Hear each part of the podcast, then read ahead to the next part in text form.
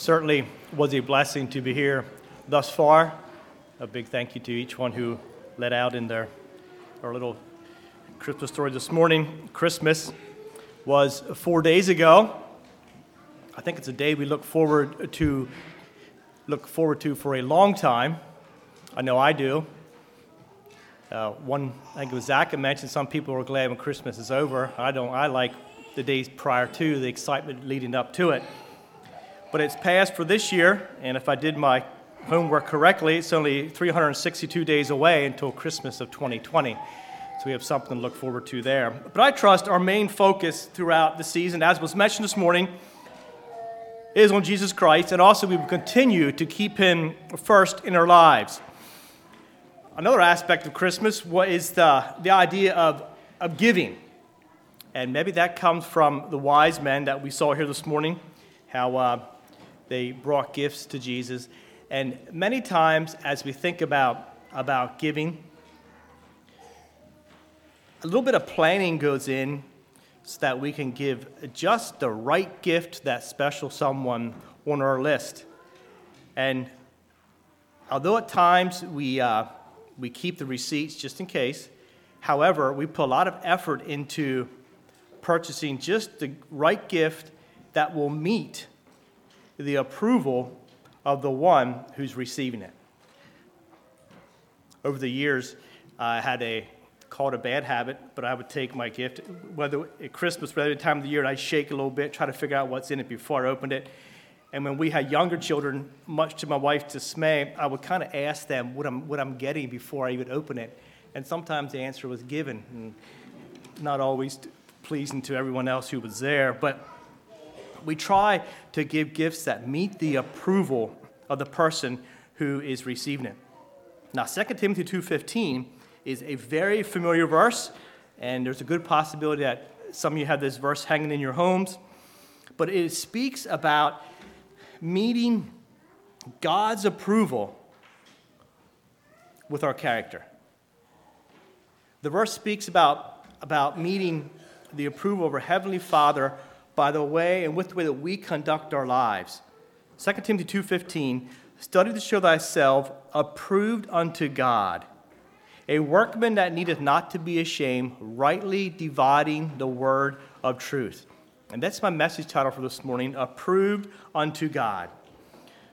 So think along them lines. Everyone here this morning has an opinion right? We all have things that, that meet our approval, and there are some things that don't measure up to our standards. When it comes to, to tools, I have my opinion. There are some tools, you can talk about tape measures, hammers, tin snips, tool belts. I have my opinion. And while they're maybe not all right or all wrong, there are some things that meet my approval and some don't. What about clothing, for an example? If a shirt or a pair of pants or a dress meets your approval, you wear it often.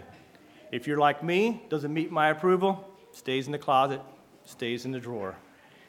And a while later, my wife says, Why aren't you wearing that? Well, just quite doesn't measure up or meet my opinion, my approval. My wife told me one time, or told me that one of our children refused to wear a certain outfit when they were two years old. The not sure what was wrong with it, but simply didn't meet the child's approval. And now let me pause for a second. I'm not saying that we are parents let our two year olds tell us what they're going to wear, but that's just to meet the child's approval. And also, you will notice I didn't say he or she, I said the child. So we'll let you take care of that as you will.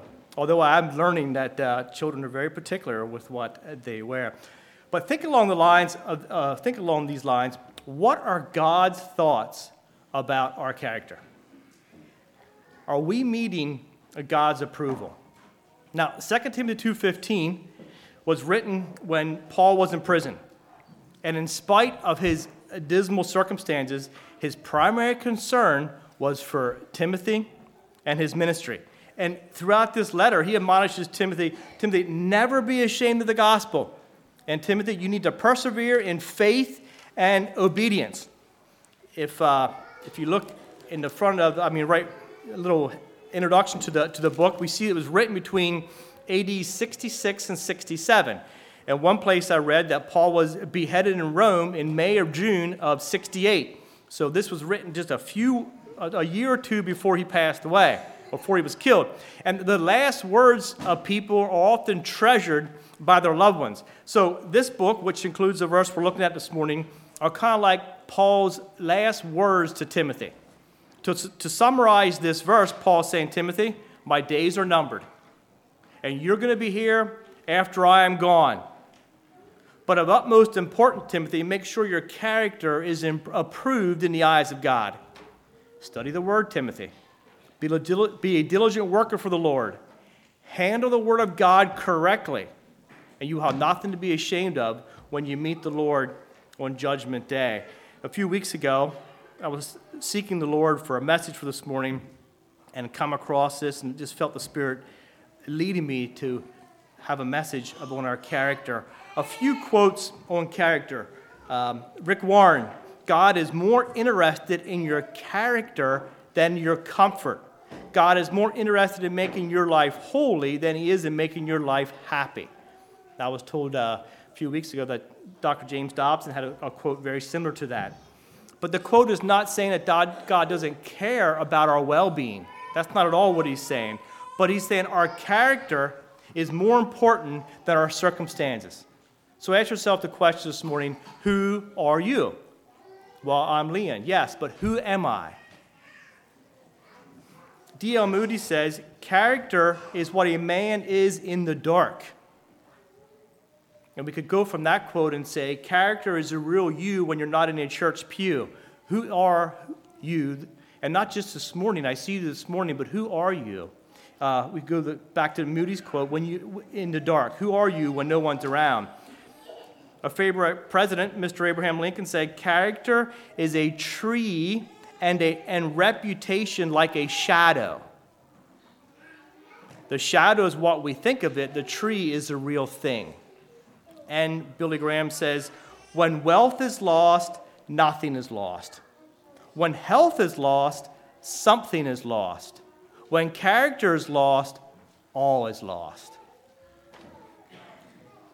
So we're not going to ask for responses, but just ask yourself the question who are you? And also, as we go through the message this morning, ask yourself the question over and over again who am I? Am I approved in the eyes of God? So the Bible gives a lot of uh, give clear direction for, for a character that's approved in the eyes of God. And we're just going to look at four points this morning. And yes, I'm aware, aware that there are many more. Point number one is simply put off. Point number two is put on. Point number three is nonconformity. And point number four is bearing fruit. So, for first two points, you can turn to Colossians chapter 3.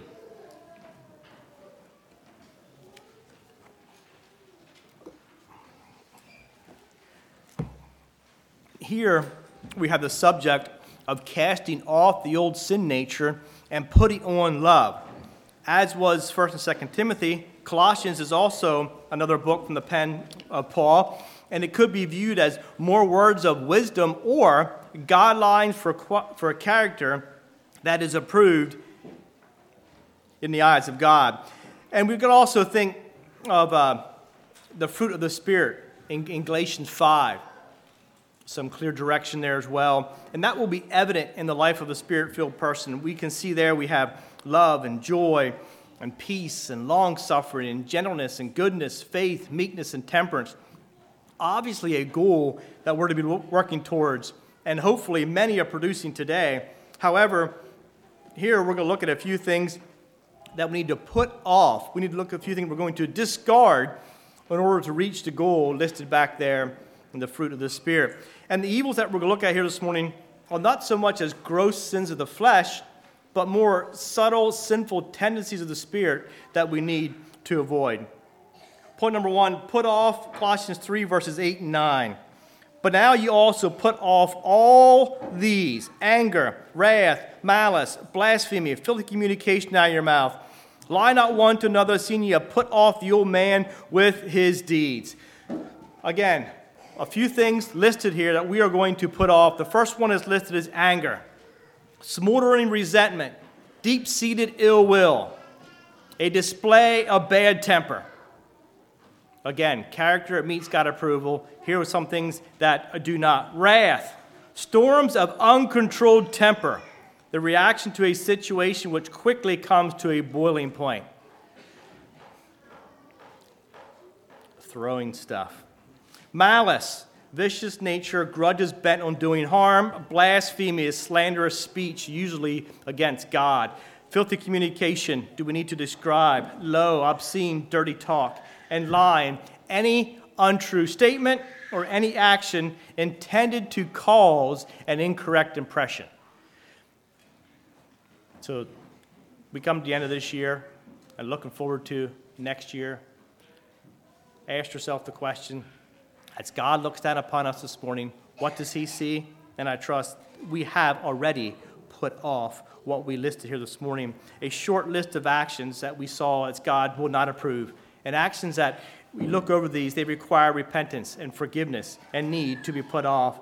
If one or more of these areas here are describing you, it, it's an action that needs to be taken care of.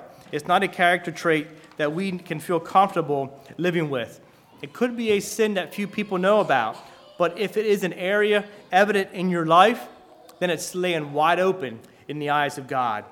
And it's the one, He is the one who we're trying to live in approval of and live at peace with. So just stop for a moment and think yes, we're coming to the end of the year, but what is our main goal in life? Do you ever ask yourself the question? I know where you're at this morning. I know where you'll be shortly after 12, most likely around the table. I don't know the rest of your plans. Tomorrow, where will you be? Probably off a little bit on Tuesday, probably off Wednesday. But what is your main goal in life? Is it not, above all else, to please God? Did God put you here for no other reason than to know Him and to make Him known? Is that why we're here? How about to live a life of obedience to His Word? Is that where you're at? Are you looking forward to the day when we meet him face to face and to be welcomed into his glory? Our life on earth is too short to live dishonestly and in sin. Our life on earth is too short to live dishonestly and in sin. During a recent purchase, the seller suggested that why don't we just tell the notary a lower number than the actual selling price so you can save on your taxes? And maybe some people jump at this opportunity. But many forget to think about the day we will be asked on Judgment Day. We ask about that, that few dollars you saved way, way back in that purchase. And in reality, we cheated our government. Question What's a righteous judge going to say to you? And what's a righteous judge going to say to me on that final judgment day? Is my life approved in the eyes of God? Let's go on to some things need to put on. Uh, Colossians 3, you're still there. Let's read verse 10. So we put off 8 and 9, verse 10, and have put on the new man, which is renewed in knowledge after the image of him that created him. The deeds of the old man, the sinful nature described in the previous verses, are put off. And this new man, as we see we're talking about now, is a new life we have in Christ, with Christ dwelling within our hearts. A new life pattern after true righteousness and true holiness. The character traits in verses 8 and 9 were, not, were evident in our lives prior to meeting our relationship with Christ. But after our conversion experience, we put off the sinful nature, and our lives are filled with the Spirit, which is the very nature of Christ. I think that's key we need to look at very carefully. We need to be filled with the very, and we are filled with the Spirit, which is the very nature of Christ. Are you representing Christ in each and every aspect of your life? In the light and in the dark, are you representing Christ? And now that our lives have been changed, we will not, we're not going to live in Christ and feed the deeds of the flesh. But the Bible tells us we're going to crucify the deeds of the flesh and, and of the old man. And in return, what are we going to do? We're going to hunger after th- hunger and thirst after righteousness. What are we filling our lives with today? What are we filling our lives with? Is this is verse 10 describing you and I? The new man is put on with renewed knowledge. Now we're tapping into the Spirit filled with wisdom and knowledge and after the image of our Creator. Again, key, key ingredient in our walk with the Lord. We are to reflect the image, the likeness of our Creator. So are your actions and your words and everything about you reflecting the Lord Jesus Christ. His character was not, was not listed back in verses 8 and 9, but when we are truly living and reflecting His image, our lives will be free of what we looked at in them previous verses, and we will clearly mirror His image. It won't be a muddled picture, it'll be a clear image of who He is. And when we're reflecting His image, we can be confident that we're living with God's stamp of approval on our lives. More put on in verse 12 through 15. Put on, therefore, as the elect of God, holy and beloved, bowels of mercy, kindness, humbleness of mind, meekness, long suffering, forbearing one another and forgiving one another. If any man have a quarrel against any, even as Christ forgave you, so also do ye. And above all these things, put on charity, which is a bond of, perfect, of perfectness. And let the peace of God rule in your heart, to the which you are also called in one body, and be ye thankful number of put ons here. Number one is uh, says bowels of mercies or affections, emotions of mercy. We're to have a sympathetic heart, one that feels for the needs of others, putting others ahead of ourselves, serving others and meeting their needs. Are we, are we describing you here with these, with these uh, character traits? The second one is kindness, the act of being generous and thoughtful towards others see here a lot of these about our response to others. Can be referred to an unselfish act the thoughtful word or a just a word of encouragement. An unknown writer says i expect to pass through this life but once. If therefore there be any kindness i can show or any good thing i can do to any fellow being let me do it now for i shall not pass this way again. Brothers and sisters let's seize the opportunities to be kind one to another.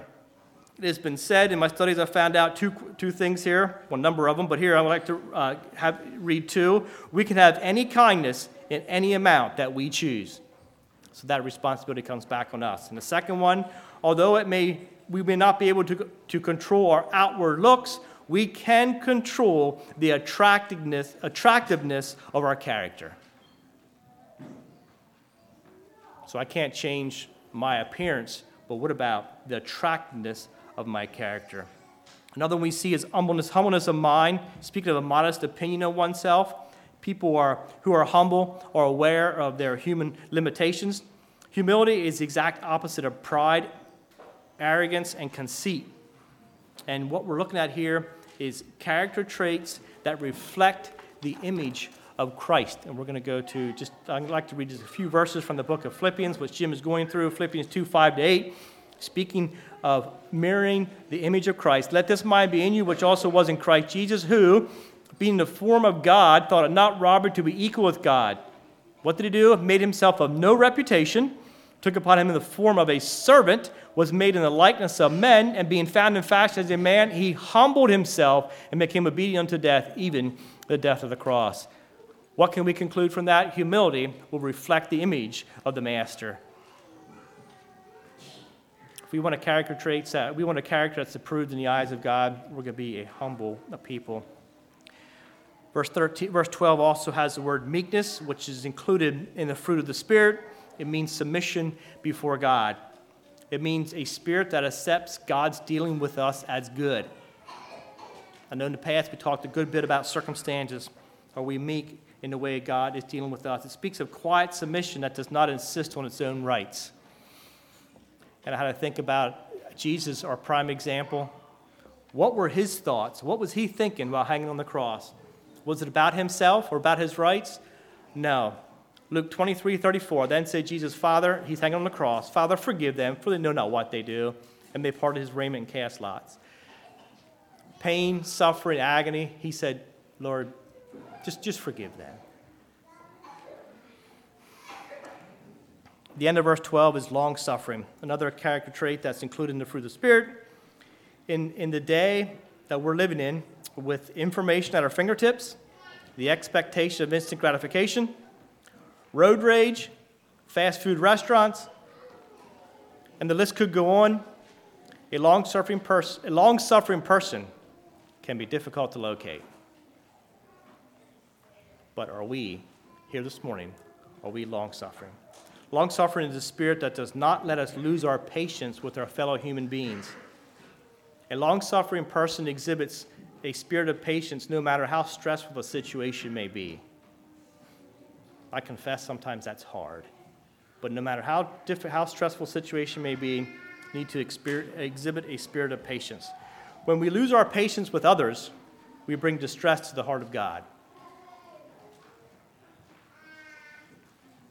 So, what's the difference between long suffering and patience? Long suffering is long, patience, patient endurance of insult, abuse, and mistreatment, while patience is a quality of being patient. And since God is long suffering to us, should we too not be long suffering and exercise long suffering towards others? Verse 13 says, forgiving one another. Forgiving, simply stated, holding nothing against. Matthew 6, 14 and 15, for if you forgive men their trespasses, your heavenly Father will also forgive you. But if you forgive not men their trespasses, neither will your Father forgive your trespasses. Now, we need to be careful that we don't rate one of these character traits over or above another, but I think we would all agree that this is one area that we need to be quick to practice. Just real quickly, reflect back over the past five years of your life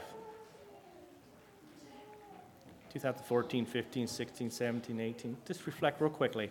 How many times did your Heavenly Father forgive you or forgive me? How many times do we stand in need of forgiveness? Should we not also, as He forgave us, should we not also be willing to forgive others? And even today, we may need Him to ask, we need to ask Him for forgiveness. And possibly tomorrow again. The point is, we all stand in need of forgiveness. But when we hesitate or refuse to forgive someone who has wronged us, what happens according to Matthew 6? The Lord not, cannot forgive us. Unforgiveness does not meet God's approval. Unforgiveness leads to bitterness, and there will be no bitterness in heaven. Folks, we need to be quick to forgive. We need to be quick to forgive. Do we have that character trait within us already? Verse 14, and above all these things, I just mentioned we shouldn't put one above another, but here the Bible says, above all, put on charity, put on love. It's a 1 Corinthians kind of love. It's a deliberate, deliberate effort to seek the welfare of others. And so much that's listed here, I repeat, is how our response to others. We looked this morning about our response to Christmas. Here we see response to others. A little crippled boy was rushing to catch a train. In the press of the crowd, he had real difficulty using his crutches, especially because he was carrying a basket full of fruit and candy. As the passengers rushed along, one of them hit his basket by mistake, knocking oranges and apples and candy bars in all directions. The man who caused the accident paused long enough to scold the boy, the lad, for getting in his way. Another gentleman, seeing the boy's distress, went to his aid. He picked up the fruit and candy and added a silver dollar to the collection and said, I'm sorry, Sonny. I hope this makes up a little. The little fellow seldom, seldom received such kindness. He called after the man and said, Mister, are you Jesus? The reply came back, No, but I'm one of his followers. do we have that kind of love for others? And Paul lists a, a number of garments that we're to put on, but the final one here is love. And love is the garment that holds all the other virtues in place. Then the phrase above all indicates supreme importance of this virtue. Above all, put on charity. I had to think again, at the end of this, at this point, about reflecting the image of Christ. Romans 5 8 says, but God commended his love towards us in that while we were yet sinners, Christ died for us. And when we think about his love for us, I often go back to this verse. We were yet in sin, and he said, You know, I'll, I'll die for Leon. And that's exactly what he did. And 1 John 4:19 says, "We love him because he first loved us." Are we shedding his love to others as well? For the third point, we're going to go to Romans 12 and on non-conformity. Romans 12 verses 1 and 2. Here we see it says, uh, I beseech you, therefore, brethren, by the mercy of God, that you present your bodies a living sacrifice, holy and acceptable unto God, which is your reasonable service. And we could stop there and go on for a while, but the point is on nonconformity, taken from verse 2. He uh, says, And be not conformed to this world, but be ye transformed by the renewing of your mind, that you may prove what is that good and acceptable and perfect will of God. Real quick, we're presenting our bodies living sacrifices. Is verse 1 you, holy, acceptable unto God? Is verse 2 you, proving what is that good and acceptable and perfect will of God? Remember, we're thinking about ways of earning to earn God's approval with our character. Be not conformed. Conforming to the world is going with the flow, adopting with the fads and fashions of the world, fitting into their mold and accepting their lifestyle. But the term be not conformed is a principle that applies to our actions and our words and our attitude as well as our character. And it's interesting that Paul mentioned that, how he wrote that, verse 2, obviously following verse 1. He gives us clear direction in verse 1, but he said, Oh, by the way, don't conform to the world's mold not to adopt their standards that we see in the world today, but be ye transformed. And that refers not so much to the initial divine act the new birth or conversion experience as it does, you know, daily spiritual growth, which follows the initial step of our faith in Christ. Are we growing in this direction? One who is transformed keeps on becoming more and more conformed to the image of Christ. Our life is, is a journey. We start off with babes in Christ and we grow and grow and grow. And the goal is to become more and more like Him. to Today, He ushers us into His presence so we can meet Him face to face. To transform it to make a thorough or drastic change in the form, appearance, or character of. Are you the same person you were prior to meeting Christ? I'm sure you could say you were not. And are you different? And are you continuing to grow more and more in Him? Do we find ourselves this morning as in the end of verse 2 there? Our lives are proving and producing the good and acceptable and perfect will of God. Are God's standards too high for us to attain? They are not. God gives us the power to live this way. We have to have it within us that we want to. And I trust we find ourselves in verse 2, just living in the center of God's will. Guardrails are there for a reason. They're to keep people from falling over the edge. I trust we're not rubbing them, but we're in the center of God's will and meeting His approval. And think about it the glory of the thought. Where else would we want to be other than right where God wants us to be? Wherever that is for you this morning, are you fulfilling the role He has called you to fill? And are you living in peace with Him? There's a lot more that could be said there. We're going to continue on to the last point, and that is uh, in bearing fruit in John 15. Here we have more familiar verses. John 15, we have words of Jesus. Verses 1 and 2.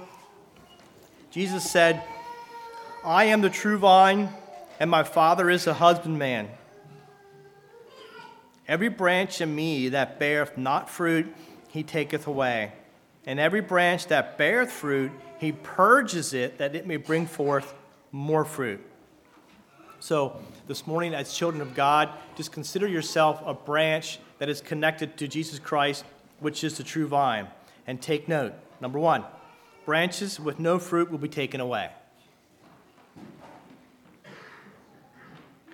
Number two, branches bearing fruit will not be left alone to coast through life without being touched.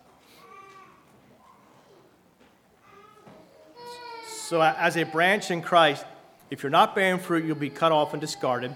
And if you are, he, he, he won't just walk by and say, Good job, and keep on going. It says, Those bearing fruit are going to be purged. Purge or prune just like a wine dresser prunes a vine, so the Lord prunes and purifies his people. Remember, our lives are a continuation. We don't become a, a, a, child of God and we put it in park and sit there for the next 50 years. We continue, continue on. To prune a plant is to cut off and remove living or dead parts of the plant in order to stimulate further growth. Do we ever come to the point where we bear enough of fruit? I can't answer that question. But I think the Lord is saying, I'm going to continue to trim you just to stimulate more growth. You can produce more fruit and more fruit and more fruit.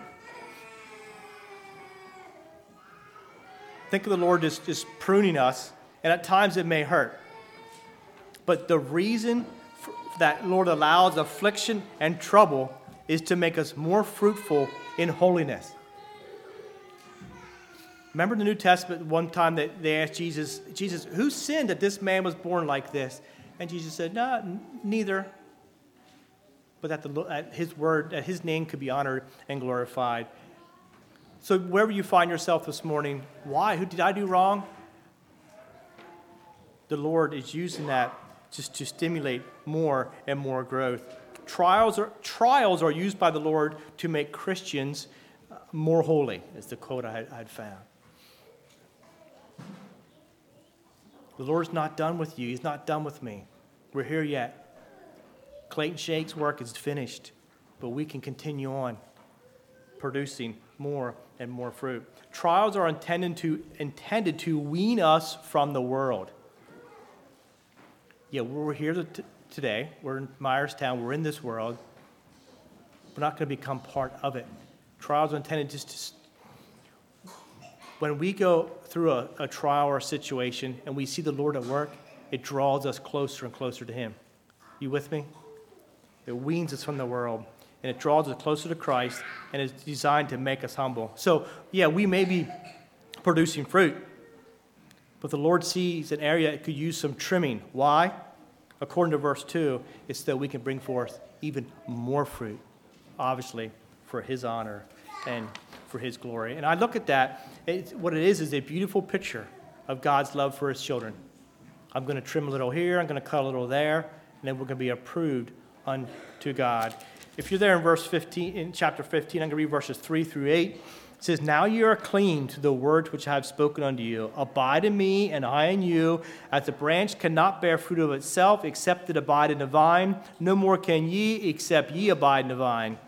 I am the vine, ye are the branches. He that abideth in me, and I in him, the same bringeth forth much fruit, for without me ye can do nothing. Verse 7 If you abide in me, and my words abide in you, ye shall ask what ye will, and it shall be done unto you. And verse 8 Herein is my Father glorified, that ye bear much fruit, so shall ye be my disciples. We're called to live lives that are open and transparent. And if we say, well, I'm going to hide this, I'm going to hide that, the fact is, God knows about it anyway. But are we that kind of people?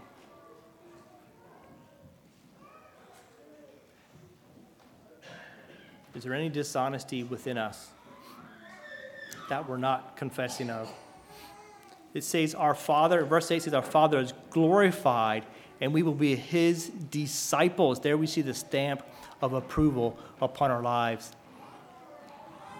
2 Timothy 2.15, study, study to show thyself approved unto God. Are you a workman that needeth not to be ashamed? Are you taking and handling the word of God correctly? As we think about character this morning, did you ever wonder about the character of Mary, the mother of Jesus?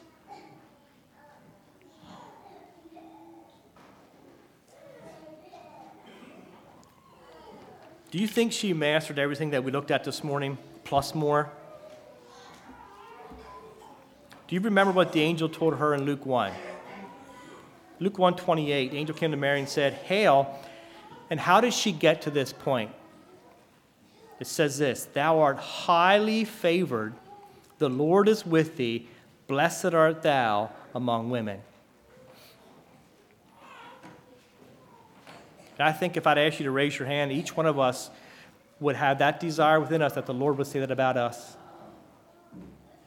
We are highly favored, the Lord is with us.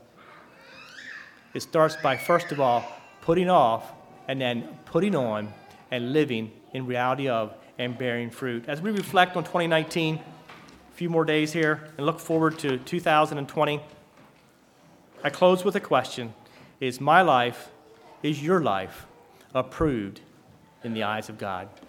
Let's pray. Lord, we come before you this morning, and God, we're just grateful for your word and for the clear direction that you provided for us. Lord, this morning, as, as we look around here in the congregation, we see each other. But as you look down from on high, Lord, you see us and you see our character. And Lord, my desire is that each one here is living in a way that would please you and meeting your approval. Lord, if there's any sin within, I pray, Lord, that each one here will be quick to ask for forgiveness and to repent. And Lord, as we go forth from here the rest of this year and into next year, and as long as you give us life, Lord, may our lives reflect your image. Lord, may we be clear, clean mirrors for you, God, as we reflect your image.